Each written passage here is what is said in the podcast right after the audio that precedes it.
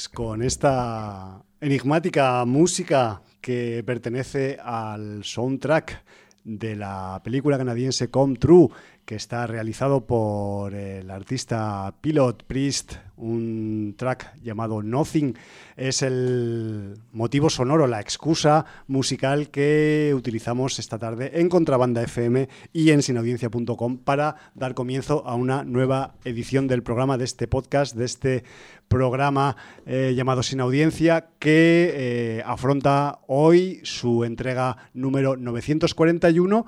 Y antes de daros una buena noticia que se produjo el pasado jueves, día once de marzo, voy a pasar a presentar primero a mi compañero Jordi. Yo soy Javier Cajum y el que está en el micro dos es mi compi Jordi. Buenas tardes, Jordi. Muy buenas tardes. ¿Qué tal? Estamos, pues, por un lado muy contentos, por otros lados igual menos contentos por cosas de la vida, de los visionados y esas historias, pero hoy empezamos con más ímpetu, si cabe, que otras semanas, porque el pasado jueves once de marzo la señal de frecuencia modulada de ondas hercianas de Contrabanda F M volvió a surcar, a cruzar, a rascar los cielos de la Barcelonia global. Y que sepáis, queridos, queridas, que Contrabanda F M vuelve a estar en emisión en frecuencia modulada aquí en la ciudad de Barcelona, y que pues nuestro alcance sigue siendo todo el área metropolitana de la ciudad de Barcelona con los municipios aledaños hasta donde llegue la onda. Y que sepáis que ahora mismo pues estamos, sobre todo la gente que nos escucháis desde aquí, desde la ciudad condal, estamos en pleno proceso de testeo hasta dónde llega nuestra señal, si llega con buen tono, si se escuchan interferencias, si no, volumen, buen volumen, mal volumen. Y si tenéis a bien hacer un test en vuestro barrio, en vuestra zona, en vuestra calle, y enviarnos un mail al correo contrabanda arroba contrabanda punto org, pues nosotras, nosotros ya nos vamos haciendo cargo un poco de cuáles son las mejores o menos mejores zonas de recepción de la señal del noventa y uno punto cuatro del dial de Barcelona, eh, aquí desde Contrabanda F M. Eh, dicho esto, ya sé que también hay muchos, muchas ahí al otro lado que nos escuchéis por el podcast o que nos escucháis vía stream y que estáis muy lejos de Barcelona, pues que sepáis que, eh, aunque sea un pequeño triunfo, pues autogestionarte tu propia emisión y tu propia vuelta a las ondas, pues es también un motivo de júbilo y de, y de estar contentos y de, y de celebrarlo en cierta manera, ¿no? Además, os recuerdo que mmm, tuvimos que dejar mmm, nuestra antigua posición de emisión eh, física en el Carmelo a mediados del mes de diciembre. Hemos estado como prácticamente pues como tres meses fuera de combate en el espectro radioeléctrico de la ciudad de Barcelona. Y bueno, pues a pesar de que el Tribunal de Superior de Justicia de Cataluña, a pesar de, de la Asociación Catalana de Radio y a pesar del Ayuntamiento de Barcelona, nosotras seguimos hacia adelante y seguimos pues un poco pues comunicando de forma horizontal todo eso que pensamos que es conveniente en una sociedad plural y participativa como es la que queremos que sea esta que tenemos aquí, al menos en esta ciudad. Dicho esto, dicha esta chapa, que me la acabo de inventar completamente sobre la marcha, si quieres, Jordi, podemos empezar a hablar ya de cosas más de la temática del programa de esta tarde. Pues sí, vamos a hablar porque además eh, esta semana hay bastante libro de visitas, ha habido Hombre. bastantes intervenciones. Y ya también han entrado en el tema obituario porque tenemos uh-huh. eh, sección obituario hoy. Sí, me temo. Y, y vamos a, a tener que dedicarle un, un ratillo. Eh, la primera entrada de la semana, que ya sabéis que empieza el jueves en sí, Sin señor. Audiencia, es de Fredo Debo, que nos dice: Laguna Loire, el héroe más triste y romántico de los videojuegos. Qué recuerdos. A mí me encanta su tema, y deja en YouTube el tema de, de este de héroe. Uh-huh. Dice: yo era muy de Final Fantasy. Por cierto, soy un gañán. Cumplís veinte años y no me digno ni a entrar un poco a felicitaros después de tantos años de oyente. Me incorporé poco antes del trescientos. Felicidades. Prometo ser puntual para el programa mil. Pues muchas gracias, ole, ole. Fredo Debo, por esa felicitación. Said nos dice: buenas, hace tiempo que no escribía, así que lo primero es felicitaros por los veinte años de programa. Madre mía. Ya terminé de ver Banshee, me quedaba la cuarta temporada porque la había dejado aparcada, que me daba pena abandonar esta serie y quedarme huérfano de todo lo que me había dado. Pero al saber de la serie Warrior, me decidí a acabarla. Me parece que le dan un buen fin, que nunca es fácil, y aunque la temporada creo que baja un poco con respecto a las otras, sigue siendo puro disfrute. A consecuencia, empecé Warrior y es exactamente todo lo que dijo Jordi. El prota muy bien escogido, las rivalidades sin piedad, meñique Job y no hay contemplaciones. Muy recomendable.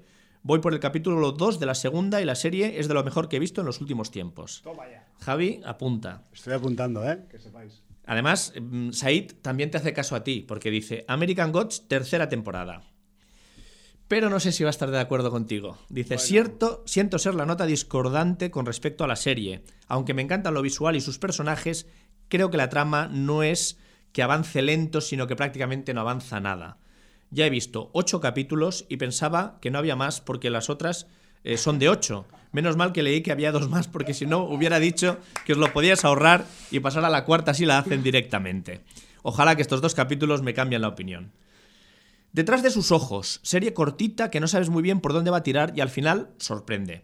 Mejor no saber mucho porque si te cuentan ya puedes ver lo que va a pasar. Para mí, recomendable. Detrás de sus ojos, ¿eh? Lo apuntamos. Apuntamos ahí. Eh, al final, no sé si fuisteis al pase de la peli con Cochet. No, eh, tenemos pre- previsto verla y, y la comentaremos porque tú nos infundiste en ello. Somos unos cobardes. Más pero no fuimos al pase.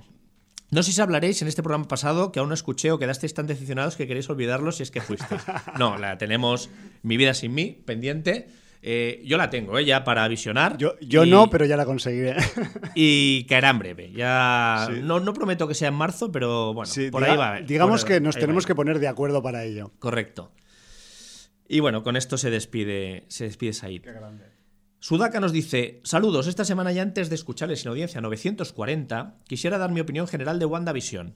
En lo básico está muy bien, me gustó mucho y la recomiendo totalmente, pero vengo a destacar algo, que esta producción hace un homenaje real y que le cuesta dinero, en este caso, a las comedias americanas década por década. Esto lo digo porque muchas críticas a la serie se basan en que los tres primeros capítulos no suman a la trama y dichos no. homenajes más adelante tampoco suman. Sin embargo, yo es lo que más agradezco.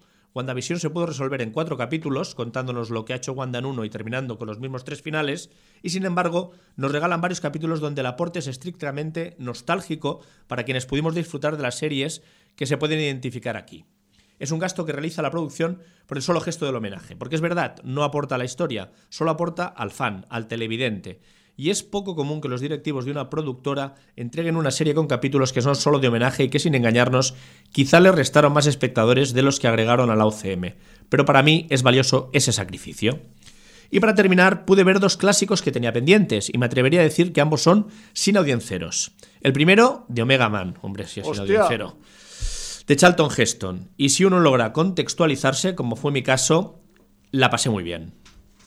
Al menos yo la disfruté más que con la versión de Will Smith. Eh, hombre, normal. Nada que decir. Eh, recordemos que The Omega Man eh, está basada en, en la novela corta. Antes lo digo y antes se me, se me olvida el... De uno de los clásicos de la sí, eh, ciencia ficción escrita. O sea, me, me sale la versión anterior, que es El último hombre vivo su, sobre la Tierra de... Eh, la que hizo Vincent Price. Vincent Price, sí señor. Pero estamos hablando de eh, la, la del Charlton Heston, ¿no? Sí, pero es que ahora me da mucha rabia una de mis novelas favoritas de, de terror. A ver si me puedes encontrar el, el autor y el título. Me ha dado un blancazo horrible. Tú, tú tranqui, Jordi, que siempre estamos ahí buscando el, el dato, si puede ser eh, posible. Y es el señor Rita, Richard Matheson. Richard, sí. Que, que también autor de otros eh, de otras novelas o relatos que se han, se han adaptado al cine, como The Box, por decir otro más. Sí. Vox, que no tiene nada que ver con el partido político. Vox con B de burro. Pues basado en la novela de Richard Matheson y, eh, evidentemente, mucho más disfrutable la versión de Charlton Heston que la que hizo Will Smith, que bueno, que era un batiburrillo de, de cosas raras que no voy a, a entrar en, en ello. Y dice, y segundo, The Thing from Another World, de mil novecientos cincuenta y uno y en consonancia con la anterior. Se ve con gusto y se disfruta, en este caso, porque aunque obviamente comparta la premisa de La Cosa de Carpenter, aquí uh-huh. se conserva la ingenuidad de la época que, si se quiere, se pasa bien. Hombre, El enigma de otro mundo, como se llamó por aquí, eh, poca broma. O sea, peli en blanco y negro con... Eh, un clima de misterio y suspense cercano al terror, que supongo que en su momento en el ex, en, en, cuando se estrenó, pues era puramente terror, aunque esa sensación pues se ha, se ha podido ir diluyendo en el tiempo por la experiencia y el paso de las generaciones, pero a mí yo la tengo como una de las pelis eh, top de la época en blanco y negro, ¿eh? y Y joder, mmm, la he visto como dos o tres veces y, y a mí me encanta. Y, y luego, claro, ves la cosa y dices, hombre, Carpenter, pues eh, algo te has fijado en ella. Hombre, si, eso, si no, eso está claro. Si no la has rema- remakeado completamente, pero bueno. Y bueno, eh, aparte de, del blancazo de Soy Leyenda, Richard Matheson, que además me da mucha rabia porque es uno de los libros recomendados de la antigua web de Sin Audiencia. Jordi, no, no si, quiere, si quieres, editamos en postproducción. No, no, no, pero además, si no recuerdo mal, también fue uno de los primeros libros del club de lectura de ah, dentro mira. del Monolito, de Qué novelas grandes. de terror. Y es que merece mucho la pena. O sea, si, si os podéis hacer con Soy Leyenda, Richard Matheson, eh, ya estáis tardando. Porque además entenderéis muchas cosas que no se acaban de explicar en las películas y, sí. y más... precisamente cosas sobre el título. Los matices de los libros que se escapan a veces siempre, en las pelis. Siempre, sí. Porque, el, a ver, eh, yo, yo el debate este de ¿es mejor el libro que la película? Lo encuentro absurdo porque en los libros nosotros, con nuestra imaginación, ponemos a los personajes, características físicas, voces, lo hacemos todo. Sí. Entonces, imaginamos claro, lo que no hay. A, a la que en que una no película cuenta. ponen algo que no cuadra con lo que tú habías imaginado, pues obviamente puede haber decepción. Yeah. O puede no cuadrar del todo. Entonces es muy difícil. Siempre hemos de, de valorar que, que son adaptaciones. Y entonces sí, sí. están pues, filtradas pues, por director, guionista, por actores, eh, interpretaciones, por actrices. Bueno. Entonces yo creo que no ha de haber debate, que simplemente son dos hechos separados y muy disfrutables. La lectura y el visionado de películas o series. Bueno. Y como postdata dice, dejo un, fan, un fanfilm de veinticinco minutos llamado Batman Dying is Easy. Morir es fácil. Hostia. Y sí, más Batman y más Joker, pero en una versión menos fran- farandulera que la presentada por el Batty Affleck del, y el Joker del Leto, de lo mejor que he visto sobre el murciélago. Bueno, pues ahí nos deja un, un Re- vídeo de recomendación. Batman Dying is Easy. Nos deja el link para, supongo que se puede ver en YouTube o en la plataforma que haya linkeado. Uh-huh. El señor Cola Blanca dice, Hombre. buenas inaudiencers. El ínclito Sudaka nos deja una postdata interesantísima y voy a sacar mi cuchillo de trillar murciélagos para la ocasión. El fanfilm, el fanfilm que nos ha dejado es un producto curioso, con una fotografía y dirección excelentes, unos, maquilla- unos maquillajes guachis del copón y unos F X más que soberbios y un hombre murciélago más tocho que la cartera de Amancio Ortega. Pero ¿puede un fanfilm ser tan espectacular? Veamos su historia. Producto creado y fan financiado por un grupo de cineastas, dando como resultado una espectacular ves- visión del personaje de D C, grabado en cuatro K y en Ultra H D.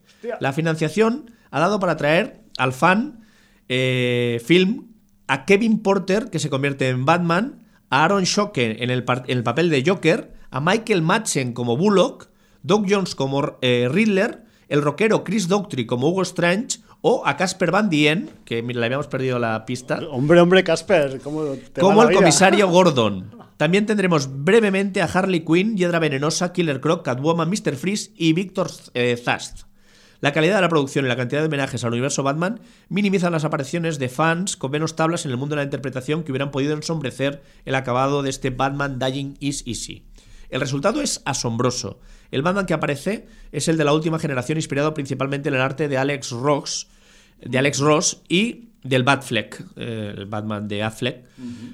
eh, de Hacendado, que aunque rezuma presencia de macho, men, murciélaguil, a mí no me acaba de convencer. Prefiero mil millones de veces el fanfilm de Batman Dead End, que se curró en dos mil tres Sandy Collora para la Comic Con de San Diego, en la que con pocos medios económicos, una dirección de arte exquisita, muchos props y cosplays, creó una sublime visión del Batman en mayas clásico, llegando a cruzar al superhéroe de D C Comics con las franquicias de películas de ciencia ficción como Alien y como Predator, Toma de los spoiler. cómics de Dark Horse. Yo pagaría mis buenos euros por un film tan épico como el Batman Dead End, en detrimento, en detrimento de este Dying is Easy, porque es algo que ya hemos visto muchas veces en pantalla y como todo eh, buen fanfreak sabe, el buen superhéroe siempre lleva los calzones por fuera. No sé si esto es una referencia a la nueva serie de Superman y, Lu- y Luis que están haciendo ahora y donde me parece que el, el Superman no lleva los calzones por fuera. Es que, a ver, igual se ha pasado ya la moda, ¿eh? Que también el Cola Blanca, macho, bueno, cuando se agarra a, a algo... Ten, sabes que Cola Blanca es mucho de Superman y mucho de calzones por fuera. De calzones por fuera siempre. De hecho, al, al programa viene a veces con los calzones por fuera. Pero, pero bueno, eh, yo recuerdo y, y no he visto este fanfilm de, nuevo de Batman, pero sí que vi el Batman, Batman de, de, de, de Den en yo su, creo que lo vi en su momento. En su día, ¿eh? Y de hecho creo que en su momento Yo creo que se acabó comentando por estos micrófonos sí. en algún momento de pretérito de los primeros años de Sin Audiencia, pero no lo puedo constatar porque mi memoria es un más, asco. Más que posible, sí. Pero sí. sí que sí que recuerdo, y seguramente fue por haber pillado la referencia aquí, de haber buscado en internet y haber encontrado este Batman Dead End que corría bastante por los torrents o por lo que tocara en aquel momento de dos mil tres y, y joder... Es cortito porque no deja de ser un cortometraje, pero, pero está muy bien y lo peta mucho a nivel de expectativas. Te, ahí sí que comparto con el Cola Blanca de que te deja un poco el regustillo de decir, hostia, esto podía ser un teaser de algo más grande. Más grande, ¿no? ¿no? Sí, sí, pero bueno, ahí quedó y por el, han pasado ya de, desde dos mil tres hasta ahora, pues eso, casi veinte años y nadie ha movido una ficha por ese lado, así que yo qué sé. Y luego eh, Sudaka nos dice, coincido plenamente con Don Cola Blanca que Batman Dead End sigue siendo el mejor fanfilm del Hombre Murciélago, pero este nuevo fanfilm agradece su gran presupuesto con un buen casting y una producción que claramente homenajea su universo. Eso sí, difiero que el tal Chris Daughtry con minúsculas pueda ser llamado rockero. Bueno.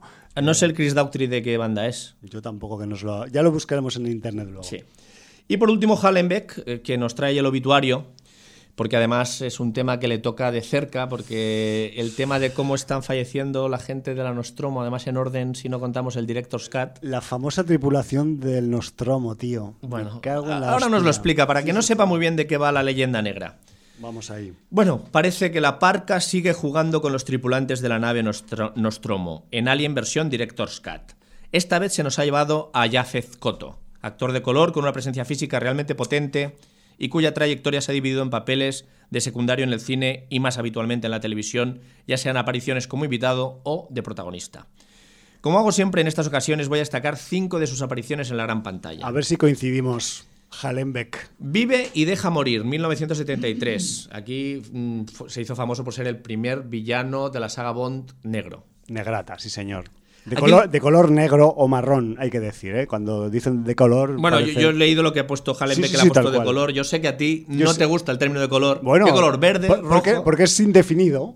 Ya está, pues hay muchos colores. Actor negro, el... no pasa nada. Exacto. Cuando se dice blanco, tampoco somos además, blancos nosotros, ni los negros. Ya hablaremos cuando acabe, porque este es el último mensaje del libro. Sí. Vale, pues ya lo empalmamos un poco y desarrollamos cuando sí. acabemos con... Sí, porque además de, del fallecimiento de, de Yaphet Kotto, yo quería hablar de otro fallecimiento que no toca directamente ni, ni a directores, ni a actores, uh-huh. ni a actrices, ni a músicos, pero es importante y tú lo verás. Porque vale, además vale. a lo mejor es más un fallecimiento del distrito que de Sin Audiencia. No me jodas. Simplemente yo quería apuntillar y Dime. ya, y ya sí. me cayó, ¿eh? Para que sigas leyendo, que el término afroamericano ya explicaremos que eh, aplicado a Yaphet Kotto tiene más sentido que otras veces. Muy bien. Sí, cuando ya puedes continuar. En Vive y dejo morir lo tenemos como el perfecto villano en la primera encarnación de James Bond con el rostro de Roger Moore. En esta ocasión tenemos un ambiente relacionado con el tráfico de drogas y el vudú en Nueva Orleans, con un tema original realmente potente y una chica Bond inolvidable, Jean Seymour, con veintidós años, no digo más. Destacar también la mano derecha del villano, nunca mejor dicho, y destacar como único lastre el personaje del sheriff que aparece desgraciadamente también en la siguiente entrega, la de Escaramanga. Se trata de un personaje que quiere aportar una nota de humor, pero para mí sobra totalmente en ambas películas. Blue Thiolar, mil novecientos setenta y ocho, drama setentero de Paul Schrader que cuenta como eh, protagonista con un Richard Pryor fuera de su zona de control y totalmente irreconocible. La vi hace siglos y casi no la recuerdo. Brubaker, mil novecientos ochenta, okay.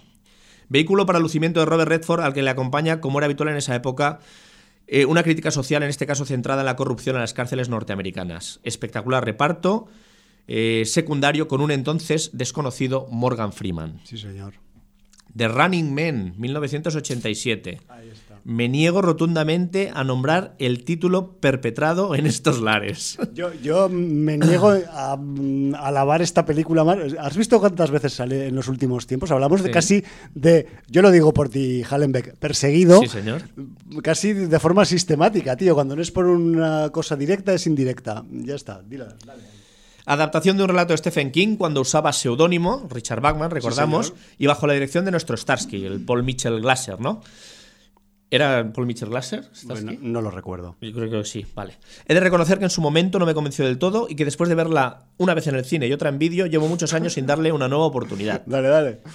Y luego eh, hace mención a una película que es la favorita de Fernando, del señor Fernando Vendemotos eh, del Sin Audiencero. Fernando Pérez. Sí, señor, que es Huida a medianoche, de mil novecientos ochenta y ocho. Sí, en cambio, esta justamente la pude volver a disfrutar hace unos días. Excelente comedia de acción al estilo buddy movie, pero centrado en esta ocasión en la relación que se establece entre un cazarrecompensas ex policía, Robert De Niro, mm-hmm. y un tranquilo contable que esconde más de lo que parece y que ha desvalijado a un mafioso de Las Vegas, Charles Grodin.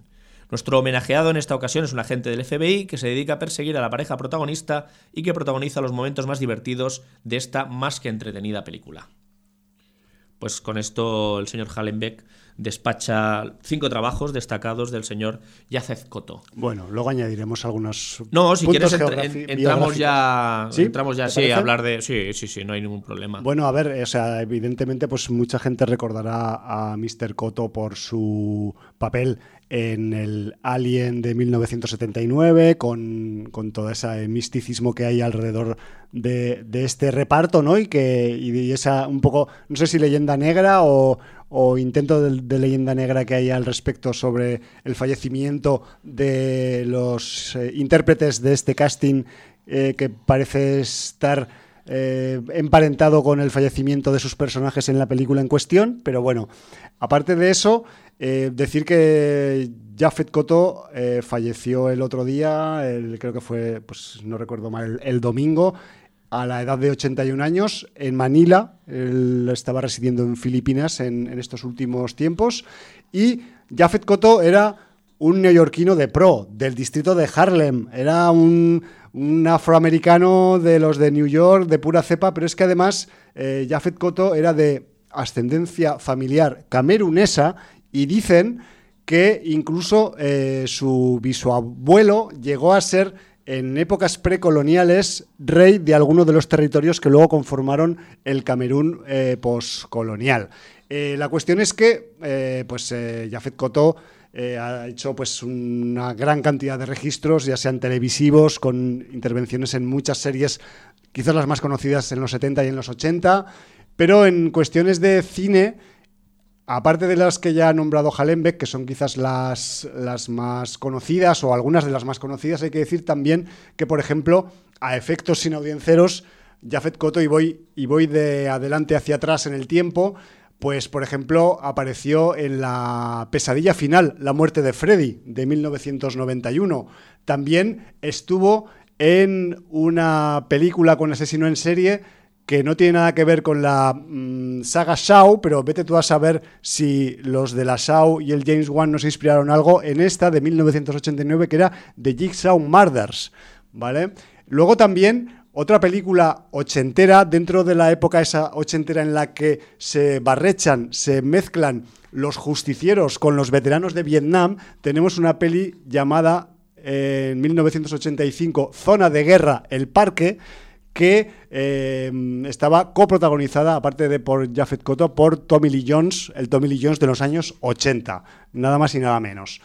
Y luego también hay que resaltar de Yaphet Kotto, como buen afroamericano, como buen negrata de Harlem, su participación en la época previa a Alien de unas cuantas eh, Blaxploitations, que también, pues evidentemente, si el tipo ya estaba eh, en acción en la, eh, a mediados de los sesenta en adelante, pues mm, le pilló la época de la Blaxploitation eh, de lleno, ¿no? En su, en su juventud como actor.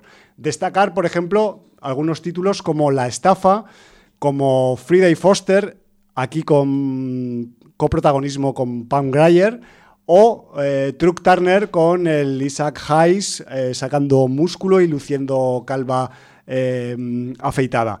Pero también hay que destacar sobremanera, porque para mí es la película, es la que se ha dejado Hallenbeck en su lista de favoritas, y si no la ha visto, se la recomiendo a él y al resto de la gente que nos está escuchando, el papelón más mítico de Yaphet Kotto, eh, ever o forever, de toda su carrera, es en la película de mil novecientos setenta y dos, Across ciento diez Street, llamada aquí Pánico en la calle ciento diez.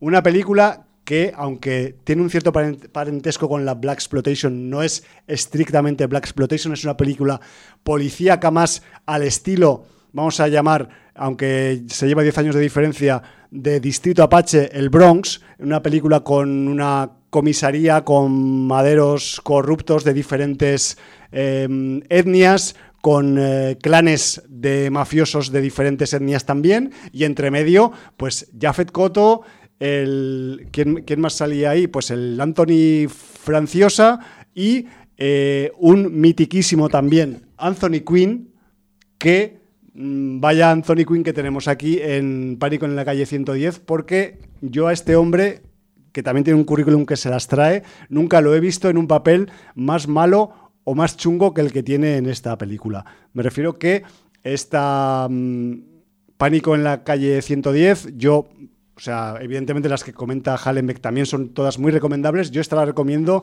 con triple recomendación, y además tiene ese temazo eh, original de Bobby Womack que popularizó a raíz de la película y que luego algunos directorcillos que se eh, empeñan en homenajear a sus clásicos y a sus referencias, pues luego la han ido un poco repitiendo eh, por ahí en sus producciones, pues gente como Tarantino, como Ridley Scott, han sacado la, el tema principal de, de Across eh, ciento diez Street, pues en sus producciones en algunos momentos. Eh, yo qué sé, aparte, ¿qué más voy a decir de esta película? Pues que se comentó en un ya muy pretérito, pretérito y lejano Sin Audiencia número trescientos ocho, y quizás hasta la comenté yo y todo. Muy bien, pues yo como anécdota final sobre eh, Yaphet Kotto, decir que tiene también su, su rechazo a alguna película o serie que pudo haberle catapultado al estrellato. Ya. Eh, cuenta, más, cuenta, más porque cuenta. Tiene papeles eh, importantes, o sea, pero bueno, recordemos lo que le pasó a Tom Selleck con Indiana Jones, ¿no? Uh-huh. O, o lo que pasó, por ejemplo, con Ronald Reagan con Casablanca, que gracias, ay, ay, ay, gracias ay, ay, a Dios, ay, ay. ¿no? Pues, no sabemos si gracias a Dios o a Satán, pero sí. Bueno, gracias a eh, alguien. Al señor Yaphet Kotto se le ofreció ser el eh, actor que interpretara a Lando Calrissian en El Imperio Contraataca. Hostia. Pudo ser Calrissian. Y luego también se le ofreció ser Jean-Luc Picard en Star Trek La Nueva Generación. ¿Picard Negrata? Sí, un Picard Negrata. Que bueno, eso hubiera sido eh, como invertir los papeles étnicos antes de que se pusiera de moda invertir los papeles étnicos. Que, bueno, es, que está tan de moda ahora, quiero sí. decir. Bueno. Pues eh, bueno, pues, ironías de hubi- la vida. Hubiéramos tenido capitán del Enterprise de, de raza negra. Sí, señor. Porque ya tripulantes ya había. Ya había, sí, señor. Eh, en fin, bueno, bueno pues... pues... ahí queda este pequeño recuerdo que eh, el señor Kotto pues tiene muchas más producciones que pueden ser interesantes, incluso de cortes en audiencero, pero hemos querido destacar estas en concreto. Y entonces aquí viene el, el, la otra parte del, del obituario, del obituario eh, que bueno, este, este es más un tema que tiene que ver con la música. No, uh-huh. no tiene por qué ser con la música exclusivamente, pero eh, mayoritariamente sí, sí. Porque eh, falleció también esta semana el creador del cassette, Lou Ottens, a los noventa y cuatro años. Es verdad. Ingeniero holandés que desarrolló el cassette trabajando para la Philips. Para Philips, claro. De hecho, eh, él nació en mil novecientos veintiséis...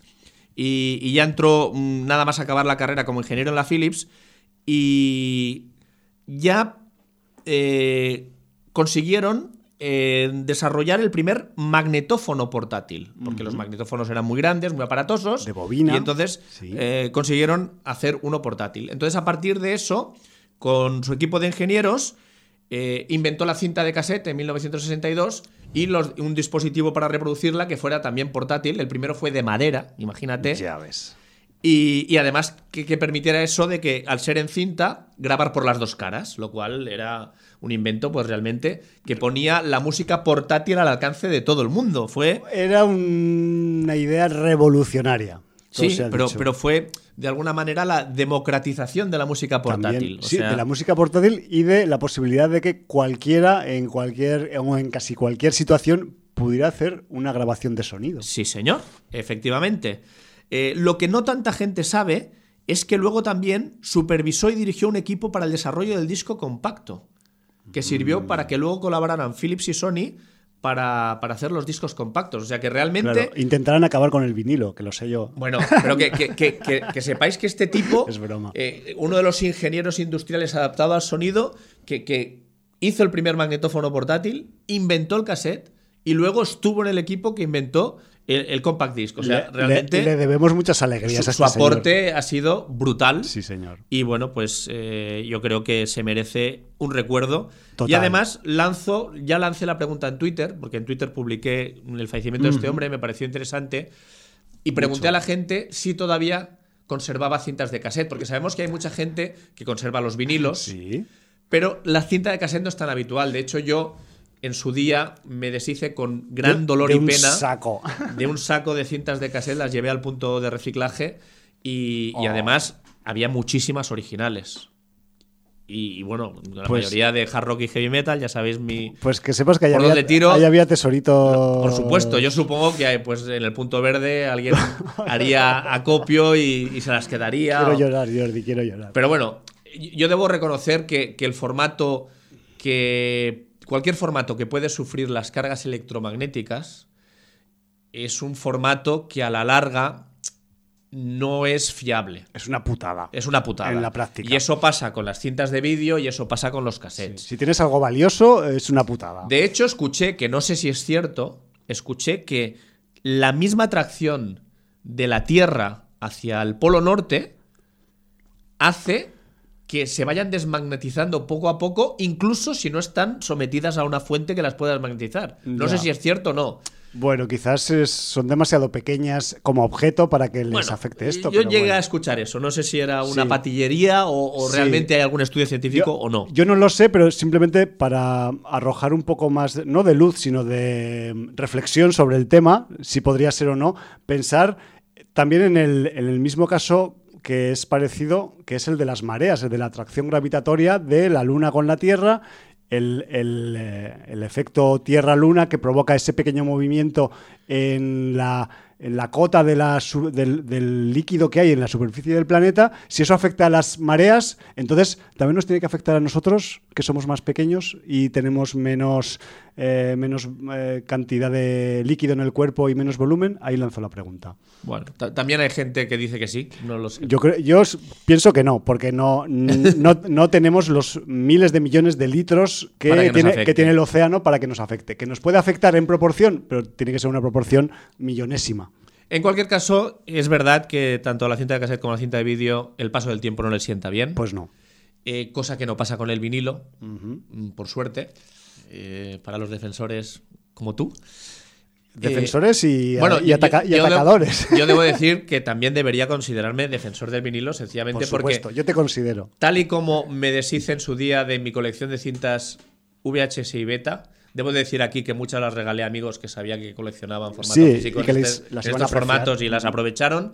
En el caso del cassette no, las llevé todas al punto de reciclaje, pero en el caso de vinilos no he tirado ninguno. O sea, los conservo todos. Y de hecho, tengo tocadiscos en casa. Bueno, si uno que es una mierda, es un, portal, un portátil de estos que sí que es tecnológicamente más avanzado porque permite convertir a, a eme pe tres oh, las, las tiene, pistas. Tiene U S B. Tiene ¿no? U S B. Para, para conectar al eh, ordenador. No es gran cosa, pero a mí me sirve para de vez en cuando escuchar música en vinilo.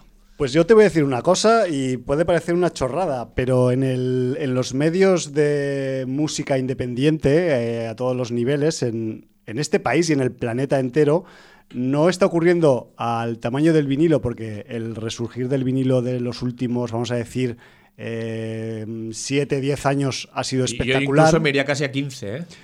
Estoy intentando pues acotar por, por la cercanía, ¿no? Con el cassette está volviendo a haber un cierto interés en el formato porque eh, se está usando mucho como objeto promocional. Me refiero que yo estoy relacionado un poco con el mundo este de la fabricación y de la, y de la gestión de, de soportes musicales y eh, de, de dos, tres años a esta parte, desde Guardianes de la Galaxia a esta parte... Es que yo te iba a decir que el punto de toque fue Guardianes de la Galaxia... O algo influen- ha tenido que influir. Hombre, un poco. Influenció mucho, mucho. O sea, pero bueno, de, la... de hecho, fue cuando se disparó... otra vez el, el tema de, de las cintas ya, de cassette. Ya sean medios de tanto de música indie pop, indie rock, o ya sea de música independiente de hip hop, por decir las que, las que a mí me pueden pillar más cerca, hay muchos, eh, muchos discos que salen en su formato vinilo y también hacen su tirada de cassette. Me refiero que cada vez más se está un poco, no va a llegar nunca al nivel porque la cassette, mucho, o sea, mucha gente sí que guarda sus eh, aparatos de tocadiscos o reproductores de vinilo o lo que queráis, o como los queréis llamar, o los tornamesas, como se llaman en Latinoamérica y tal, pero claro, las casetes ya es otro cantar porque eh, a no ser que sea porque eres un friki o porque te tienes una herencia de tus familiares más antiguos o lo que sea, cuesta encontrar un reproductor de cassette que funcione. Entonces, a efectos de objeto, de color, de, de promoción, de, de hacer una versión, vamos a decir, de plástico eh, guardable en un bolsillo de un disco que ha salido en digital, pues es algo que últimamente pues, se está llevando bastante. Me refiero que no va a ser el, el, la locura en la que estamos metidos con el tema del vinilo, pero el cassette se está volviendo a fabricar y lo sé de buena tinta, Jordi. No, pero no, hasta el punto de que se están volviendo a vender Walkmans. Eso, eso ya no me lo esperaba. Y que en los bazares chinos se están volviendo a vender los tradicionales radiocassettes. Claro, porque los chinos son los primeros que se ponen en, en la industria ya, ya, y, ya. Y, y hay gente que está encontrando otra vez radiocassettes en los bazares chinos. Por cierto, que lo que quería decir, por si me ha ido el sí, santo sí, al sí. cielo, era que en Twitter hice la pregunta de si conservabais alguna cinta de cassette claro. y, y cuáles eran y de qué tipo. Hago la misma pregunta abierta al libro de visitas. Por supuesto. Si alguno de vosotros mmm, todavía conserváis en, en formato de cassette eh, cintas y tal, y sobre todo si podéis todavía reproducirlas, lo cual eh, eso es otro, viene, otro tema a, ya. viene a colación de que es, es difícil, porque además eh, dentro de una cadena de, de alta fidelidad lo que sufría más eran las platinas de cassette. Totalmente. Eh, siempre mmm, era lo que antes estropeaba, quizá porque era la que llevaba más parte mecánica, pero incluso los compact discs llevando parte mecánica no se estropeaban tanto como las, las platinas de cassette. Eso sí que sí, lo recuerdo. No, y aparte que es que pues esos ejes daban unas cantidades de vueltas al cabo de una cassette que dices, hostia, yo no sé cuántas, evidentemente aguantarán muchas cassettes, pero llegará un momento que eso pues crujirá por algún lado. Y el desgaste pues es evidente, ¿no? También, no sé. Y ahora quería, ahora que, que, que estoy recordando el, el tema de que puse en Twitter, eh, la gente contestó uh-huh. bastante de, de las cintas que conservaba y tal, hubo una de las respuestas que fue la, la que más me gustó y, y era de una persona que no conservaba ninguna cinta. Joder. Pero, pero la respuesta fue The Food Warrior, que además eh, es, es habitual uh-huh. mm, en, en Twitter interactuando con Sin Audiencia. Qué bueno. Y, y nos contestaba, lamentablemente no conservo ninguna, pero aún conservo un rebobinador. Y ponía la foto de un boli. Que claro, eh, cualquier millennial que esté escuchando el programa y que no esté muy puesto en retrotecnología dirá, ¿un boli rebobinador? ¿Qué es eso? Le estallará la cabeza, ¿no? Ahí, boom. Pues muchas veces, eh, precisamente, las platinas de cassette tenían fallos en rebobinar o avanzar la cinta, o las cintas simplemente se las comía el aparato y tenías que sacarlas y, y, y intentar rebobinarlas y meterlas dentro otra vez del cassette. Entonces, ¿cuál era la manera más fácil? Pues con un boli o con, o con un lápiz, preferentemente, preferentemente el boli encajaba mejor con el capuchón que era más ancho, sí. Lo metías por uno de los dos lados, la empezabas a girar y rebobinabas. Sí, o sea, de, de hecho creo que la, la forma, digamos, la sección hexagonal del propio Bolivic, y no quiero hacer publicidad de marcas, creo que ya sin el capuchón, sin la tapa, sí, ya cuadraba ya, perfectamente ya, con ya los dientes de, de la cinta. Eso es cierto, el, sí. El riel, ¿no? De la, sí, no, de y la te cinta. Diría incluso algunos eh, lápices Staedtler también sí, eran la, hexagonales y también casaban perfectamente. Los de las bandas negras y amarillas, sí, que, sí, que luego tenían un pinturico de color en, en la parte de atrás que marcaba la dureza y el, sí. el calibre de la... Sí, un H B, la... un dos, un... Sí, exacto, sí. sí. Vaya, muy bien. Vaya tela, vaya plan. Bueno, pues hemos hecho un Nostalgic Corner sin pretenderlo. Sin, sin querer evitarlo. Yo es que yo tampoco me quiero extender más porque tenemos más material que, que, que pasar por aquí. ¿Sabes pero qué pasa? Que, que los yo... directores del programa nos dejan. Sí, ¿no? Vale, sí. vale. Decir no, lo solo, que queramos. Solo, solo un momento, o sea... Eh, a mí, claro, las, tanto las cintas de cassette como los vinilos, pues claro, yo empecé a amarlos eh, muy prematuramente, y claro, cuando amas las cosas prematuramente no tienes economía para afrontar ese amor, sobre todo cuando es un amor de, de compra y venta, ¿no? Como, como decían aquellos. Y joder, pues claro, eh, en la tesitura de comprar un cassette original o un vinilo original, que además creo recordar que valían parecido en la época, dices, hostia, pues que me voy a comprar el puto vinilo, tío, ¿de qué vas? ¿No? O sea, lo pienso ahora que lo estoy diciendo y digo, claro, es que yo actuaba con una lógica aplastante a pesar de mi corta edad, ¿no?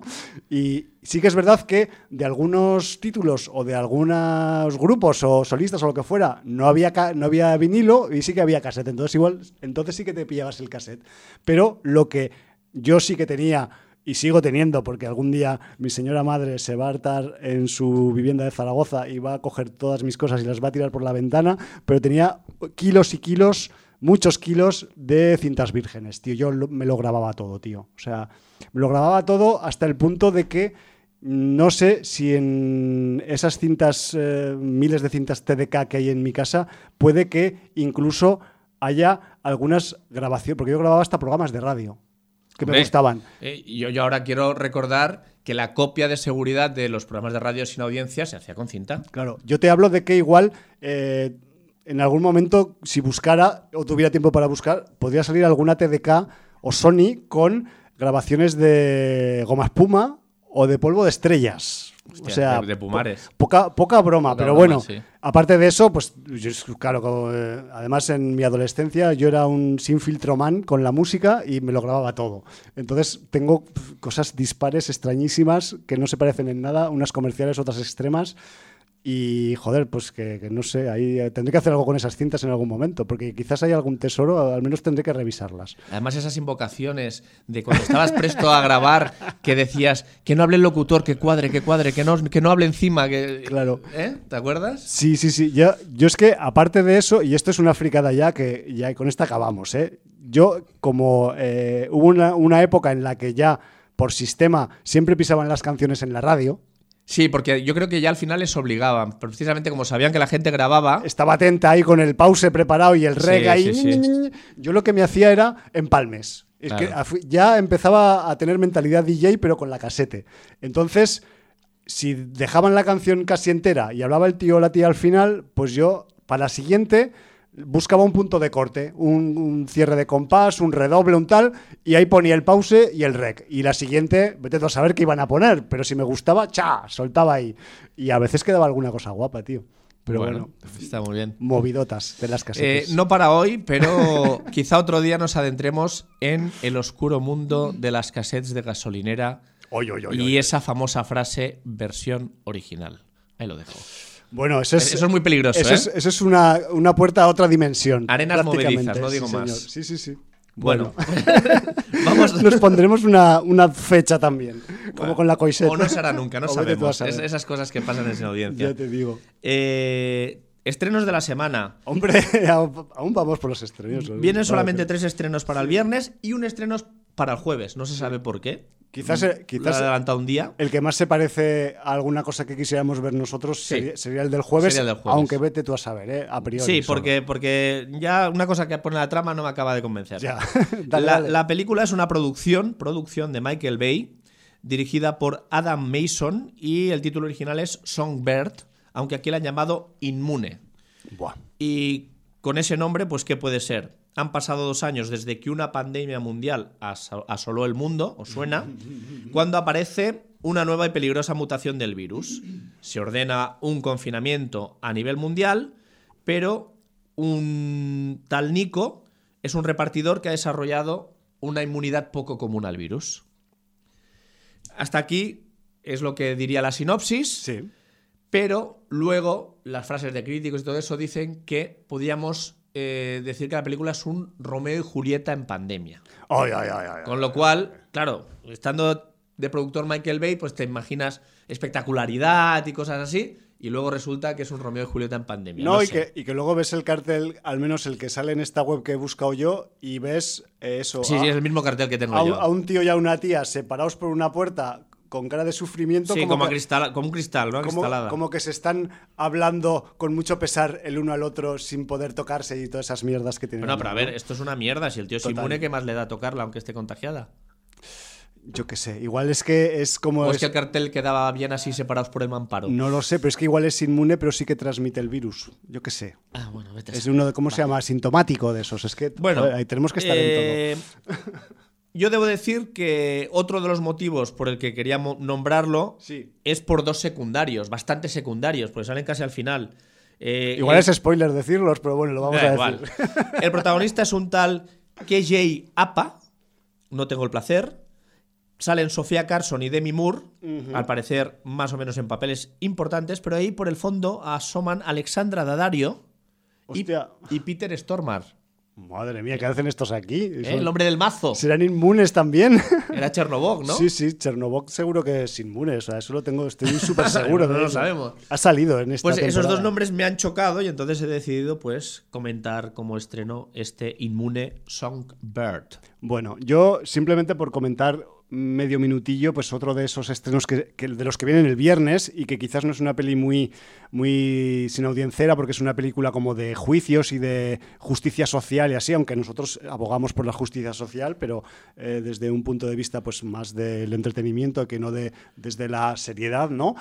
Y habló de, de Mauritanian, ¿no? Que es, un, es una, una película dirigida por Kevin MacDonald y que trata sobre un caso de uno de esos eh, sospechosos de Al-Qaeda que hace unos años pues, fueron secuestrados eh, barra detenidos por el gobierno de Estados Unidos en diferentes partes del mundo y que estuvieron en prisión durante montones de años sin juicio, sin que se comprobara realmente si eran terroristas o no, ¿no? Entonces... este es uno de esos casos, este de, de, de Mauritanian, y aparte de Tahar Rahim y de Shailene Woodley, por el reparto hay un par de nombres que siempre nos atraen cuando aparecen en cualquier reparto, sea del tipo de película que sea, como son Jodie Foster y Benedict Cumberbatch. Así que, dicho esto, pues que sepáis que también viene esta película de juicios y de búsqueda de la justicia eh, global, por decirlo de alguna forma, En, en estreno este próximo fin de semana, que, que andamos pues un poco escasos. Ya os digo que la semana que viene, comparado con estos estrenos, sin desmerecer los esfuerzos de la gente para sacar los estrenos adelante, tendremos un estreno con cara y ojos y posiblemente tendremos reseña previa antes de que se estrenen las salas. No sé qué si deciros la, el título de la película, pero casi os lo podéis imaginar. Por cierto, por mensajería interna... sí. de nuestro grupo de Sin Audiencers eh, máximos, de los cuatro jinetes de la poca leche, ¿sí? El señor Hallenbeck nos dice: el día de las cintas de cassette quiero ir.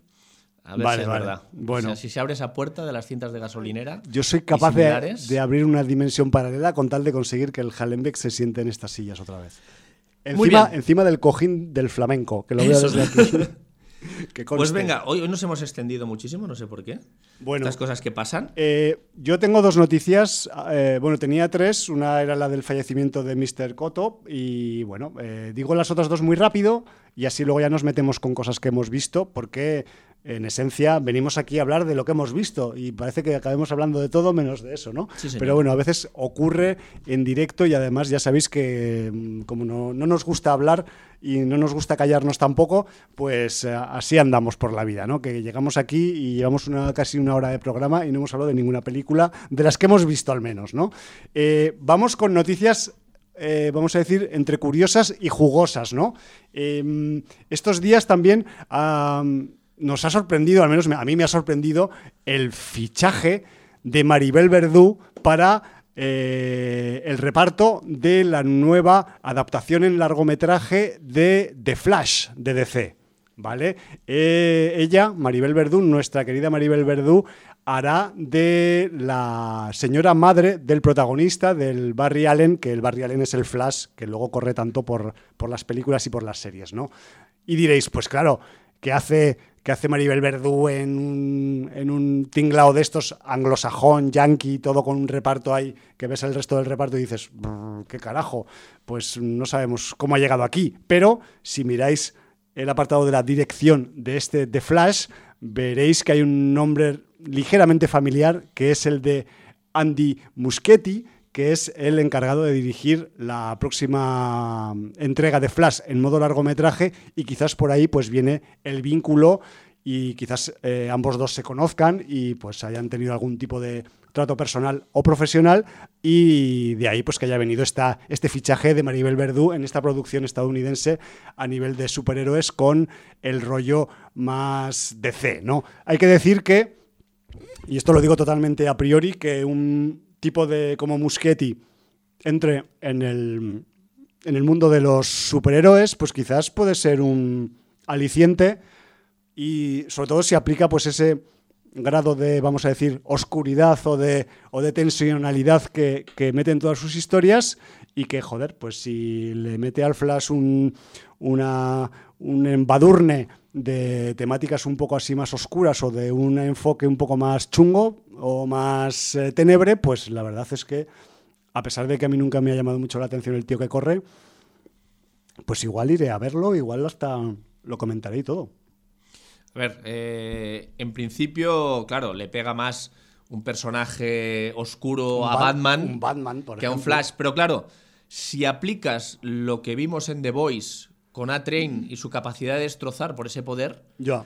puedes hacer un Flash muy negro, puedes si quieres. Hacer un motherfucker Flash. Exactamente, o sea que bueno, sí, ahí sí, lo sí. dejamos. Veremos. Bueno, esta es una de las que traigo. Y la otra tiene que ver más con el perfil de otro viejo conocido del programa, otro... Otro prominente nombre del, de la, vamos a decir, de la cinematografía eh, de América Latina, que ha, mm, ha sabido pues llegar al público más internacional y anglosajón incluso, que es Fede Álvarez. Fede Álvarez, el, el director uruguayo, que ya lo conocemos pues por Don't Breathe o por la o por el remake del de la del Evil Death. Eh, él ahora viene con Eh, dos producciones, no dirigiendo, ¿eh? porque eh, sí que es verdad que eh, la, el último registro de Fede Álvarez en la dirección fue en dos mil dieciocho, ya hace un poquito, aportando eh, pues a la saga Millennium su Millennium dos puntos, lo que no te mata te hace más fuerte, que daba un poco de continuidad a la Millennium que hizo David Fincher en dos mil once. Pero eh, pues Álvarez eh, últimamente está centrado en la producción, y Eh, lo próximo que va a venir diri- eh, producido por Fede Álvarez va a ser una nueva secuela de La Matanza de Texas. La Matanza de Texas, que va a venir con eh, pues una especie de secuela de La Matanza de Texas original, pero llevada a los días de la actualidad. Me refiero con esto a que se presume que vamos a tener aquí un Leatherface viejuno, crepuscular, que ya le han pasado unas cuantas décadas por el cuerpo, y que vete tú a saber qué se les ocurre a los guionistas que le pasará en esta nueva entrega de La Matanza de Texas, que eh, por cierto va a ser dirigida por otro eh, director de, que tiene algún tipo de eh, procedencia latina, como es eh, David Blue García, que dirigió en dos mil dieciocho una película llamada Tejano, que yo no he visto, pero que por ahí he leído un par de cositas que la hacen interesante. Además, hay que decir que Fede Álvarez, aparte de este nuevo, nuestra nueva entrega de La Matanza de Texas, tiene también en producción, en postproducción, mejor dicho, la segunda parte de No Respires, Don't Breathe, que la primera, recordemos, la dirigió él, y vamos a tener de nuevo al Stephen Lang repitiendo en esta segunda entrega de Don't Breathe. Además, hay que decir que, evidentemente, el señor Álvarez está también produciendo eh, la segunda parte de Don Breeze. En la dirección vamos a tener a otro uruguayo, a Rodo Sayagüez, que eh, es su guionista de confianza en anteriores títulos. Me refiero que eh, el señor eh, Sayagüez ya eh, tiene experiencia como guionista, pero se estrena como director en la segunda parte de Don Breeze. Así que mmm, la, ambas dos eh, películas, en teoría, vienen eh, pues para, para el final de dos mil veintiuno. Ya veremos si no pasan a dos mil veintidós. Y que se esperan con ganas, porque todo lo que tiene que ver con el trabajo de Fede Álvarez siempre pues deja un cierto regustillo que, que está muy rico. Entonces, pues esperamos resultados de su trabajo. Muy bien. Y ya lo tengo, ya a nivel noticial, todo más o menos cubierto. O, des- o desinformado total, porque yo estoy muy desinformado, siempre. Pues bueno, pues eh, vamos a ir con una película que estuvo en el festival, el pasado Festival de Sitges dos mil veinte. Sí. Además, me parece que formaba parte de la sección oficial, la competición. Creo recordar que sí. Eh, Que bueno, que ha habido opiniones variopintas sobre, sobre ella. ella. Uh-huh. Eh, estamos hablando de Come True, eh, pel- producción canadiense, donde el señor Anthony Scott Barnes uh-huh. eh, hace un Juan Palomo, un Juan Palomo brutal. Juan Palomista total. Sí. Eh, ¿Por qué? Porque además de dirigir la película y también encargarse de la fotografía, no contento con eso, eh, se, se pone también en labores eh, guionísticas e incluso musicales, aunque tanto en el guión y en, y en la música es, es compartido. Sí. Porque me parece que en el guión está, está junto al señor eh, Daniel Weisenberger. Exacto. Y en la música, pues aparte de, de un score del señor del propio Anthony Scott Barnes, tenemos a los Pilot Priest y sí. a los Electric Youth, lo cual sí. en algunos momentos de la película nos va a dar un, un ambiente musical, bueno, bastante conocido, transitado. De sí, vamos manera. a decir de pop electrónico independiente. Sí, pero por, así ochentas, noventas, ¿no? ¿No te recuerda un poco primeros noventas? Me recuerda a Neon Demon, total. Por ejemplo, sí, pero esta es más actual, pero me por refiero eso. también... Es que Neon Demon también bebía de aquello, de, aquel, de aquella fuente me refiero. Y bueno, sí, sí, pero va por ahí, va por ahí la cosa. Eh, ¿Qué tenemos? Bueno, tenemos una, una película que clasificarla de terror o de ciencia ficción o de... Es, es un a priori, porque la película va transitando por diferentes etapas. O catalogaciones. O catalogaciones. Tiene, tiene terror, en el sentido más... Mmm, más pesadillesco, ¿no? De la sí. palabra. Una parte del terror la toca, sí. porque además el subconsciente nos juega muy malas pasadas. Total. Eso es así. Eh, tiene una parte de ciencia ficción también. Yo creo que es la parte más constante, para mi gusto, porque... Hay determinados resortes en el guión que solo funcionan con un avance tecnológico importante y, bueno, pues ahí está la demostración de que es ciencia ficción más que otras cosas, ¿no? Y yo creo que la premisa sobre la cual tenéis que saber de la película es poquita. Yo os voy a contar sí. cuatro cosas que yo creo que con esto eh, ya tenéis más que suficiente para decidir si es un tema que os apetece o no ver. Eh, estamos hablando de una adolescente uh-huh. eh, que, bueno, más que adolescente, dieciocho años recién cumplidos, ya saliendo bueno, de la adolescencia. Ya la pueden detener. Eh, va al instituto, pero no duerme en casa, duerme en un parque, en un saco de dormir, porque al parecer ha tenido una pelea con la madre, sí. no se explica por qué. Eh, y entonces, bueno, pues eh, ella, digamos que no tiene precisamente unos sueños confortables, tiene bastante dificultad en dormir, encima eh, todo acuciado por el tema de que está peleado con su madre y no quiere dormir en casa. Alguna vez consigue dormir en alguna casa de, de una amiga, pero está viviendo un, enfer- un infierno porque se duerme en clase, no concilia bien el sueño por las noches y, y bueno, no sabemos qué le pasa a esta chica para realmente no, no regresar a casa y estar en estas circunstancias. Eh, entonces, bueno, pues en, en, en un tablón de anuncios de la, de la, del instituto o la universidad, no sé a dónde va, eh, encuentra un, un cartel sí, anunciando un, una de estas clínicas del sueño que te pagan por ir a dormir a la clínica y estudiar eh, tus reacciones en las fases de R E M y todo esto, ¿no? Entonces, bueno, pues dice, hostia, pues ahora que no tengo mi casa porque me he peleado con mi madre para ir a dormir, pues encima me van a pagar, tengo un sitio calentito para ir a dormir, miel sobre hojuelas. Y se va a esta, a esta clínica del sueño a eh, poder dormir, cobrar por ello y de paso, si monitorean eh, por qué ella está teniendo esta dificultad para dormir y estas pesadillas y, y saca algo en claro, pues mejor, ¿no? Mejor, claro. Doble. Yo creo que con esta sinopsis tenéis más que suficiente para empezar a ver la película. No, sí, no creo sí. que haga falta más. Sí, porque podríamos decir igual como mucho que ella pues se presenta a esta prueba, es seleccionada y luego pues a partir de que empiezan a estudiar sus sueños pues o sus comportamientos durante el sueño pues va a descubrir eh, cosas ella y los científicos que quizás pues mmm, son un poco sorprendentes. Bien. Y ya está, y lo dejamos. Ahora sí que lo dejamos ya ahí. Los tres puntos. Ahí has puesto un poquito de miel en la boca. Sí.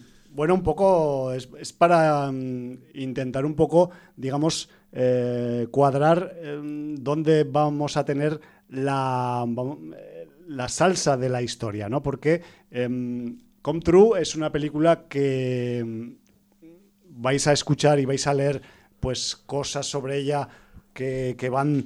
que, que cubren un amplio espectro de opiniones, vamos a decir, ¿no? Hay, hay gente que le ha encantado, de hecho en algunos eh, festivales eh, pues ha arrasado, en otros se ha llevado algún que otro premio. Me hizo mucha gracia por el nombre de, y lo quiero citar en antena, que hay un festival de, de terror canadiense en Canadá, del, del, en el país donde se ha hecho Come True, que se llama Blood in the Snow, Canadian Film Festival, y me encantó eso de Blood in the Snow. Y bueno, pues eh, que sepáis que en el, el año pasado eh, eh, Come True se llevó como seis o siete premios en este festival, que es un festival pues muy categórico de, de cine de género en, en Canadá, pero también... Quizá barrieron para casa, ¿eh? Sí, un, la producción canadiense. Un pelín, un pelín, y de hecho he estado un poco revisando el palmarés del, del festival para sacar referencias, y creo que se centra mucho en la producción propia canadiense. Me refiero que a ese nivel pues juegan un poco también el...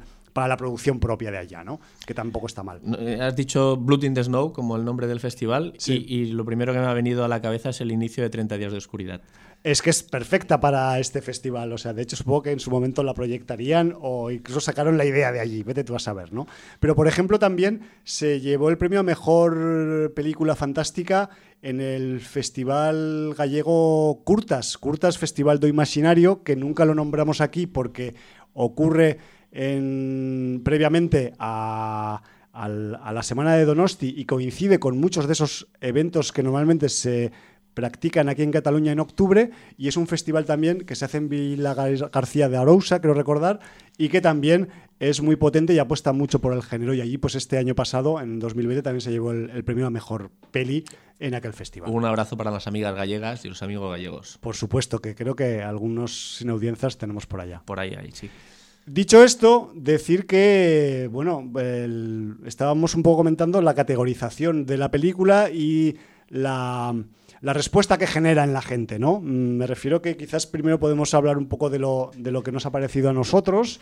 La verdad es que la película Come True eh, juega, ya os podéis imaginar, en ese terreno... Vamos a decir que es un poco terreno barra libre, terreno comodín, que como es el terreno onírico, el terreno de los sueños, en el que, eh, para bien o para mal, eh, se pueden tomar muchas licencias que luego pues pueden o no ser, pues vamos a decir que resultantes de algo positivo o de algo pernicioso, vete tú a saber, ¿no? Dependiendo cómo se use. Entonces, pues eh, Come True en concreto eh, nos va... a introducir en esta historia de esta joven y, joder, pues eh, vamos a decir que la, el peso que lleva la actriz canadiense Julia Sarah Stone, que es la protagonista de la peli, pues es muy importante. Hay que decir que es una de las, vamos a decir, pues mm, mejores bazas que tiene la película, porque sí. la, es una película... que tiene, para mi gusto, bastante, creo que para el tuyo también, Jordi, bastante minutaje y que no estamos seguros del todo de si es necesario tanto minutaje. Ya te digo yo que no. Pero sí que es verdad que eh, Julia Sarah Stone, eh, la chica conflictiva que se mete a hacerse sus pruebas de sueño para tener un sitio para dormir, pues realmente de, teniendo una interpretación que no es... Eh, tampoco muy explosiva ni muy, eh, vamos a decir, exacerbada, sino que es bastante contenida, pues la tipa sí que consigue un poco eh, darle un poco de continuidad a toda la acción y a esos altibajos que podría tener la película por su longitud y porque a veces se reitera en algunos episodios de forma constante, ¿no? Que también los tiene. Eh, aparte de eso, decir que eh, pues aquí tenemos... dos partes más o menos diferenciadas a nivel de tipos de escena en, en la película, las que son ocurren más o menos en el mundo real, las que ocurren más o menos en el mundo de los sueños.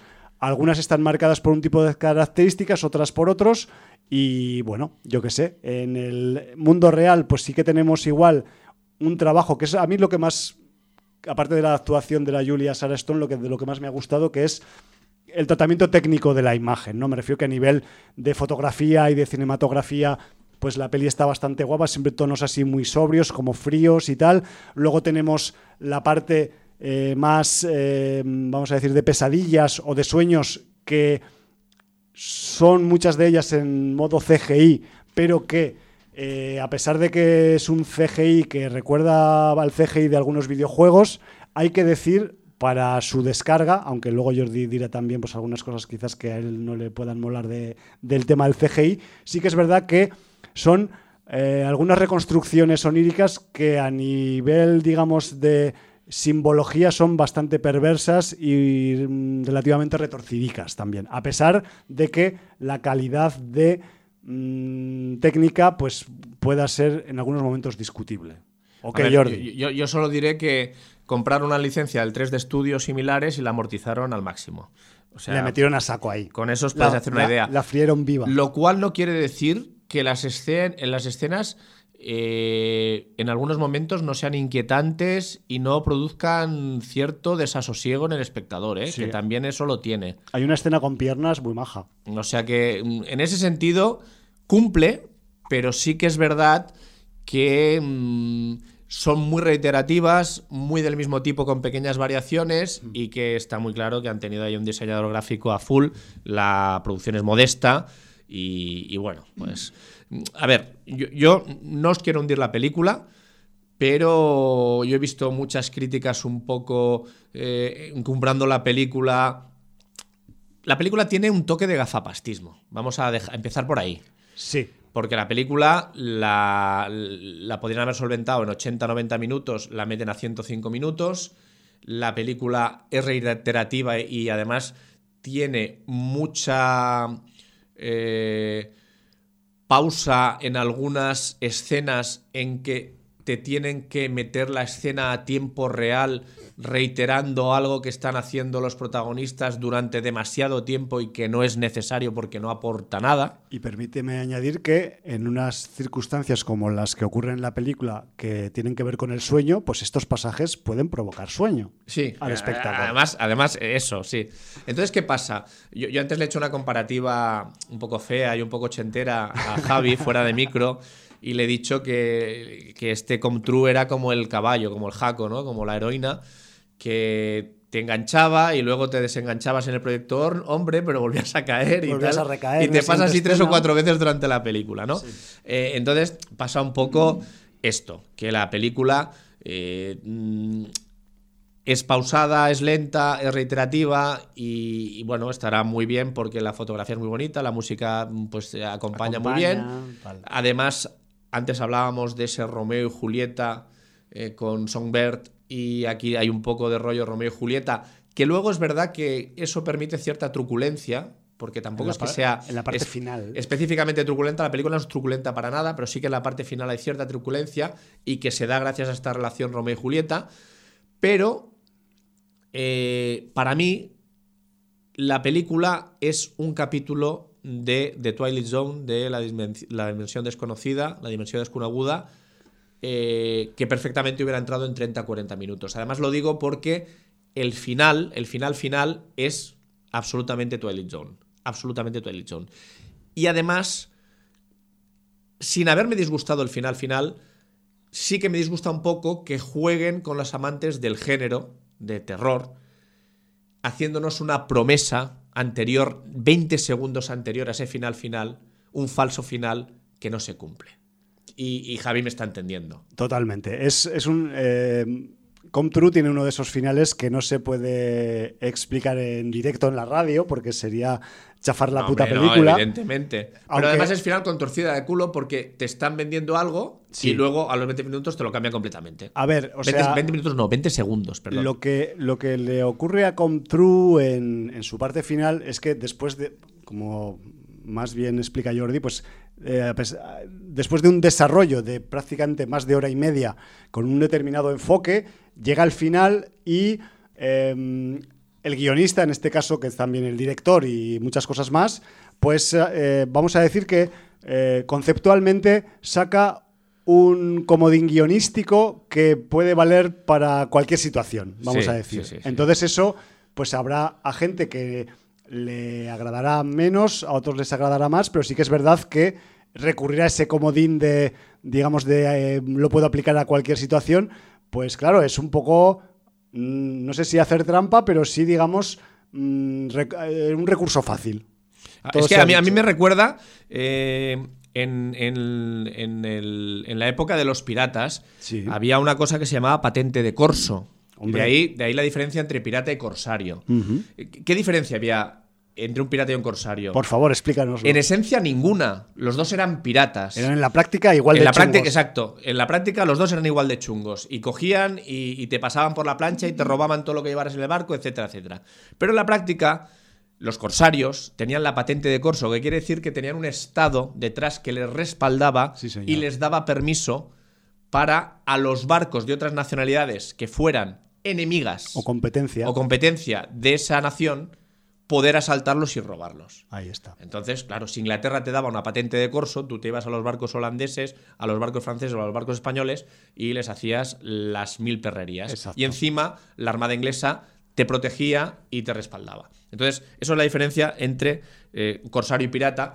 Y tener una patente de corso, tener una patente de corso es lo que le da al final, el final que ha escogido este director para el resto de la película. Claro, yo diría también, Jordi, y luego hablamos más de Come True, que también es un lo de la patente de corso se puede aplicar a los hijos de la Gran Bretaña y al resto del mundo. Me refiero que eh, por algo ellos lo han practicado más eh, continuamente a lo largo de la historia y, y ahora son hijos de la Gran Bretaña y el resto del mundo pues es normal, pero bueno, cosas que tiene. De todas pero... formas, la patente de corso no solo las daba, sí, las daba Gran Bretaña, eh. broma, había broma. muchos países que daban patentes de es corso. Que eh. Aprovecho cualquier ocasión para decir... Para meterte con ellos. No, para decir hijos de la Gran Bretaña. Pero bueno, cosas, cosas que pasan en la radio y en la cabeza de la gente. Pero sí que es verdad que Come True... El, el final de Come True, y esta, vamos a seguir un poco hablando de, del final, eh, vamos a decir que eh, te pega dos volteretas a la cabeza, que te mm, que le da la vuelta al guión completamente después de todo lo que te ha estado contando. Entonces, claro, eh, eso va a haber gente que le va a molar y hay gente que va a decir, pero tío, ¿de qué vas? ¿No? Yo Mm, le he estado dando vueltas estos días, la vi el sábado, me refiero que la tengo reciente y tal, no la pude ver en el festival y la he recuperado después. Y joder, o sea, más que el segundo giro final, el que me sorprendió fue el primero, Jordi. O sea, el segundo, dentro de lo que cabe, dices, bueno, pues que después de haber visto el primero... Cualquier cosa que me claro, digas, pero, pero ya me parece. A mí lo que bien. me jode es eso. ¿Para qué me ilusionas si luego me lo... Ya. Bueno, me ilusionas. Me ilusionas relativamente porque sí. te está aguantando una hora y media y me das ese, esos ese veinte pe- segundos ilusionando, ilusionándome de algo que tampoco daba tiempo a desarrollar, que hubiera sido lo interesante...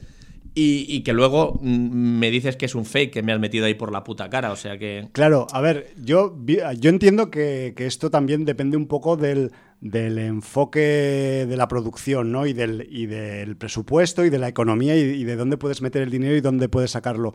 Eh, aunque tenga muy buena pinta a nivel técnico, eh, Come True es una peli que seguramente ha costado relativamente poco dinero comparado sí, no, con otras claro. producciones. Eh, yo desde luego, así agua pasada, si este giro, el primer giro de los dos giros que hay en el final, el primero de ellos se produce en el tercio final o a mitad y se desarrolla el resto un poco más después de ese giro para que luego venga el siguiente, aún manteniendo el segundo giro, yo creo que hubiera quedado como una cosa mucho más... Eh, para mi gusto, ¿eh? mucho más eh, compacta, mucho más dinámica, mucho más disfrutable, ¿no? Y, y no tan pa, pa, pa. Ahí en el minuto final que dices, colega, o sea, me has hecho el truco ese de, de Kill Bill, de los cuatro, de los siete toques en el, en el pecho y en el tórax y me he quedado ahí sin respiración en un momento, ¿no? Me has hecho el, me has hecho el Kill Bill con el Come True, pero bueno. Y, y en ese aspecto, pues yo, o sea, apoyo y, y valoro las cosas guapas que tiene Come True porque no deja de ser una peli que que trabaja ese tema tan complicado que es, que es eh, los sueños y, el, y las pesadillas y tal, y que, y que pues tenemos eh, clásicos como la saga de Pesadilla en Elm Street y todo lo que queráis, y, y, pero tampoco hay muchos que, que, que, que, que juegan con este, muchos productos de, de género que, que juegan con este tema, hay algunos, pero no, no demasiados, y joder, pues hay que valorar un poco la... la militancia o el, o, el, o el querer meterte en este tipo de barro, ¿no? Otra cosa es que acaba quedando pues una película que, que tiene muy, muy buena factura estética, que tiene una música agradable, que tiene una buena actriz principal, pero que se le podría haber sacado más partido y ya que jugamos con los sueños y con las, vamos a decir, con las pulsiones más, vamos a decir, más intrínsecas del ser humano, las que están enterradas por la socialización, pues quizás podría haber sido un poco más atrevida y agresiva. Pero bueno, ya igual hubiera salido otra película distinta que no es esta. Claro, no sé. A ver, yo, yo no quiero ser injusto, pero claro, en el mismo dos mil veinte de producciones sí. canadienses, si ponemos en una balanza la que ganó en Sitges, que fue Possessor, del, Possessor. del Brandon Cronenberg. Sí, señor. Eh, un peliculón. Un peliculón. Para mi gusto, al menos. Mm, mucho, mucho más hilada, mucho mejor guionizada. Eh, muy loca que, también, ¿eh? En cuanto sí, muy a loca, idea. Pero es que precisamente por eso la quiero comparar. Porque, claro. eh, loca pero cerebral a la claro, vez. Claro, tener un punto de locura, si tú la, el guión lo, lo tienes bien pensado, si sabes llevar al espectador eh, por donde tú quieres, si lo entretienes, si no lo aburres en ningún momento, es un poco lo que pasó con Bliss en dos mil diecinueve. Bueno. O sea, son, son producciones que, que si te captan, pues te, te, te llegan a... Y el problema que tiene Come True es que en algún momento te capta, pero luego te deja, luego sí, te abandona. Te deja ir. Claro. Y entonces eso es lo que no, no puede permitirse la producción. Eh, eh, cuando tiene al espectador, dejarlo ir. Porque no, no quiero engañaros, Come True tiene momentos interesantes, sí. momentos de desasosiego. Cuando ves por qué hay varios partícipes en el experimento y, y cómo se van ligando las cosas... Oye, pues no está mal. Hay o sea, una intriga, hay un misterio. Hay una intriga, hay un misterio, hay, hay cosas que, que no se controlan y no quiero emparentarlo con películas porque podría dar pistas que no quiero dar. Sí, está señor. Muy bien, además, que aunque la película transcurre en la época actual, eh, toda la tecnología de, anal- de analizar los sueños, para que me entendáis, como las pantallas de un osciloscopio, con una tecnología muy retro, Eh, de, de, de, de, de ámbar verde fluorescente, sí, de, sí, este, sí. de aparatos viejos con de, la aparatos, de la universidad, con, con, que... con, con botoneras de estas manuales, muy, sí. muy tipo Fallout, Fallout, ¿no? De, sí, sí, de, sí. Del juego así, de, de todo lo que era, lo que había en las vaults, ¿no? Entonces, toda esta estética es muy atrayente porque además cuando están soñando la definición de los sueños no es limpia, no es nítida, eh, tienen que intentar filtrarla, no sabes si estás viendo realmente lo que crees que estás viendo. Entonces, todo eso está muy conseguido. A nivel técnico, para la, los, el dinero que debe tener esta producción, yo creo que, que hombre, tienen un, un, una nota bastante alta y han hecho un producto estimable. Pero le falla eso, haberle dado una duración mucho más prolongada de lo que debería tener el film. Bueno, a, nuestro, a nuestra opinión, criterio, ¿eh? Evidentemente claro. El creador le ha dado la, la, la duración que le ha dado la gana da la y gana. Está en todo su derecho, ¿no? Eh, y bueno, pues eh, yo creo que, que bueno, pues me retrotraigo a, a películas como Bliss o como Possessor, que te dejan una sensación mucho más redonda, mucho más de que la película es satisfactoria en todos los sentidos, de que no has estado desconectado en ningún momento de la película, y eso conmigo Come True no lo ha acabado de conseguir. Sí, de es hecho, un poco el lastre que, que, que, que, que le tengo que, que echar en, en cara, ¿no? Sí, también por comparativa hay que decir que pues Come True es una película mucho más... Eh, vamos a decir, suave y digerible a pesar de las siestitas que te puedas echar por el camino, que estas otras dos que estamos comentando. Me refiero en Hombre, cuanto... Pero a mí que me den caña también me gusta. Sí, me refiero que a mí también. De, por de, de su... hecho, el, el, tramo, el tramo final de, de Come True, que da un poco más de caña, está bien. Sí, y quizás pues echas de menos que no hubieran empezado y, antes, y, lo que y, hemos y comentado. De hecho, y de hecho, como el tramo final está bien, cuando te coge y te hace el truco de magia, dices, hostia, me acabas de joder la vida. Claro. Aparte de joderme la vida, con ese comodín podías haber hecho cosas mucho más locas a mitad, antes, de, a mitad antes, de película. Exacto, en vez de, en vez de meterme no toda, toda la mierda que me has metido, joder. Sí. Entonces, claro, eh, con, con ¿Cuánto esta, bosque y cuánto con, camino? Con esta categorización y con este también un poco pues enfoque que tienen algunas partes de la película como... emotivo, melancólico, eh, sabes que estamos hablando de las pesadillas del inconsciente del ser humano, de que, de que debajo de nuestra, digamos, capa consciente de, en el cerebro tenemos muchas más cosas y que las mantenemos a raya por, por educación, muchas cosas y por y por eh, y por el, la comida entre comillas de olla que tenemos de la socialización, y eso es un, vamos a decir, un Un factor eh, guionístico y argumental que, que, que tiene muchas posibilidades. Aquí apenas se le ha dado importancia más que en determinadas partes de la peli y bueno, yo qué sé, qué le vamos a hacer, pero que sepáis que en, aún así, a mí al menos, eh, yo valoro la estructura narrativa que tiene, valoro lo que cuenta, incluso los giros, a pesar de que están muy metidos al final... Y que, y que se podían aprovechar de otra forma, no me parecen mal tampoco, porque es, vamos a decir, pues el, el toque de originalidad que tiene la, la producción. Y bueno, yo qué sé, eh, me refiero que es una película que ahora ya se puede eh, ver por ahí, por el internet, por las plataformas y esas cosas, y que no deja de ser pues una especie de, vamos a decir, de ejercicio de ciencia ficción onírica, pero un poco lánguido y un poco, pues, eh, vamos a decir, digerible para un público, vamos a decir, no voy a decir generalista, porque esta peli nunca llegará a los cines comerciales, no, porque es independiente, pero sí para un público, vamos a decir, eh, medio de festivales, ¿vale? Sí, además de festivales yo, grandes. Yo, a favor de la película, voy a decir una cosa, porque si alguien me pregunta, ¿pero da miedo? Yo debo decir que la gente propensa a terrores nocturnos, a ver cosas en la habitación que no están y tal, yeah, dormirá cagada. Sí, porque... O sea, es, eso ya os lo garantizo. Solamente por la temática de la película. Uh-huh. O sea, que quiero decir que gente sensible al tema onírico, al tema... Gente que, que, que tiene problemas, porque hay gente... Yo, yo, por ejemplo, tengo el problema de... Lo he explicado alguna vez, de que... Ahora me pasa, hace mucho tiempo que no me pasa, pero de que mmm, estoy dormido, me despierto, pero no activo el sistema nervioso. Entonces puedo oír lo que pasa en la habitación, estoy con los ojos cerrados, uh-huh, pero no puedo mover los dedos, no puedo moverme. Entonces tengo que hacer, yeah, un esfuerzo enorme para intentar empezar a mover un dedo poco a poco.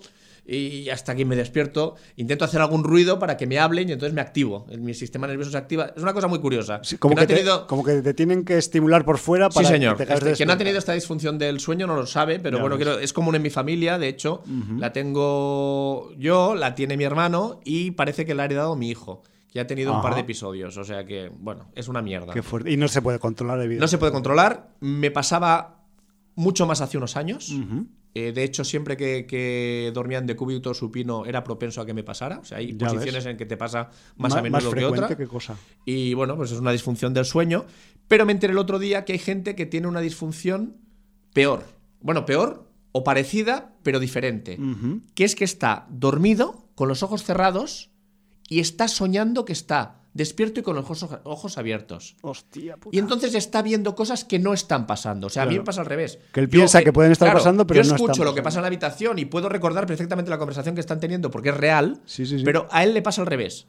Él está dormido, soñando que está con los ojos abiertos, no se puede mover, pero... puede estar viendo un camello, un camello, un caballo en su habitación y pensar que está ahí de verdad. Sí que entró de verdad. Y es muy angustioso. Y le tiene que pasar lo mismo. Tiene que reconectar el sistema eh, nervioso para, uh-huh, despertarse. Claro. En, en su caso, despertarse. En el mío, salir de este duermevela, ¿no? Y entonces, claro, en su caso, sí que podría ser horrible ver esta película, porque si él piensa que está despierto y está dormido y está soñando con lo que pasa oníricamente en la película... Está Vaya, jodido. Menudo plan, sí, la verdad. Está jodido. Y, y, que, que sería lo mismo que podría pasarle con una película de Freddy Krueger, ni más ni menos. Tal cual, tal cual, sí, sí, sí. Pero es, es muy fuerte y tú lo acabas de explicar de una forma espontánea y sin ningún tipo de, vamos a decir, de premeditación, la cantidad de, digamos, de, de factores guionísticos que se puede meter en una historia en la que hay trastornos del sueño. O sea, me refiero, si te, si te pones a bucear, a investigar en cómo está... Este, te, este tema científico, o sea, te pueden salir aquí idiotas para ficción, o sea, innumerables. Todo se ha dicho. Sí, sí, sí, sí, así es. Bueno, pues eh, dicho esto, no sé si va, quieres comentar algo más de Come True, si lo dejamos ya aquí. Eh, realmente, pues eso, es una película que, vamos a decir, que la re- recomendamos con reservas, o al menos yo la recomiendo con reservas, con, esto, con todas estas eh, pues, eh, salvedades que hemos hecho a lo largo de nuestro comentario, y que eso no le quita que se merezca un visionado, siempre y cuando no hagáis tratos con Morfeo a lo largo de su metraje. Ahora, ahora estaba pensando que creo que hay una película, ¿sí?, del, del Hayden Christensen, el que hizo de Anakin, uh-huh, en la primera trilogía, segunda trilogía... Este hombre ya dejó de actuar, ¿no? No, no, no lo sé, pero... Él, él tiene una película que no llega a ver sobre una disfunción del sueño de este tipo. Vale, ni idea, y, y, ni idea del título, ¿no? Hostia, ahora no me acuerdo, pero si pones Hayden Christensen, si lo sabes escribir... No, no, no. lo, escribo, lo escribo como oculto, Hayden, porque es mi película no, es favorita. Hay, me parece que es Hayden, vale, Hayden con, con Y. Hayden como el músico barroco. Diría que sí, pero... Sí, ya lo tengo por aquí, Star Wars dos y todo ese rollo. Sí, pues, pues vale, busca vale. Porque no sé si es Sleeper o... Algo de Sleep. Sí, espera, será algo así. Espera a ver si me lo carga, que estoy ahí cargando el, el sistema. Y bueno, así si hago una... Sí, porque tampoco tiene tantas películas. Sí. Y además será de hace tiempo. ¿Awake podría ser o qué? Sí, es esta. Es que por, por, sí, sí, sí, por sí, alguna palabra que tenga que ver es esta. Con... No sé si te saldrá sinopsis, pero yo diría que es Awake.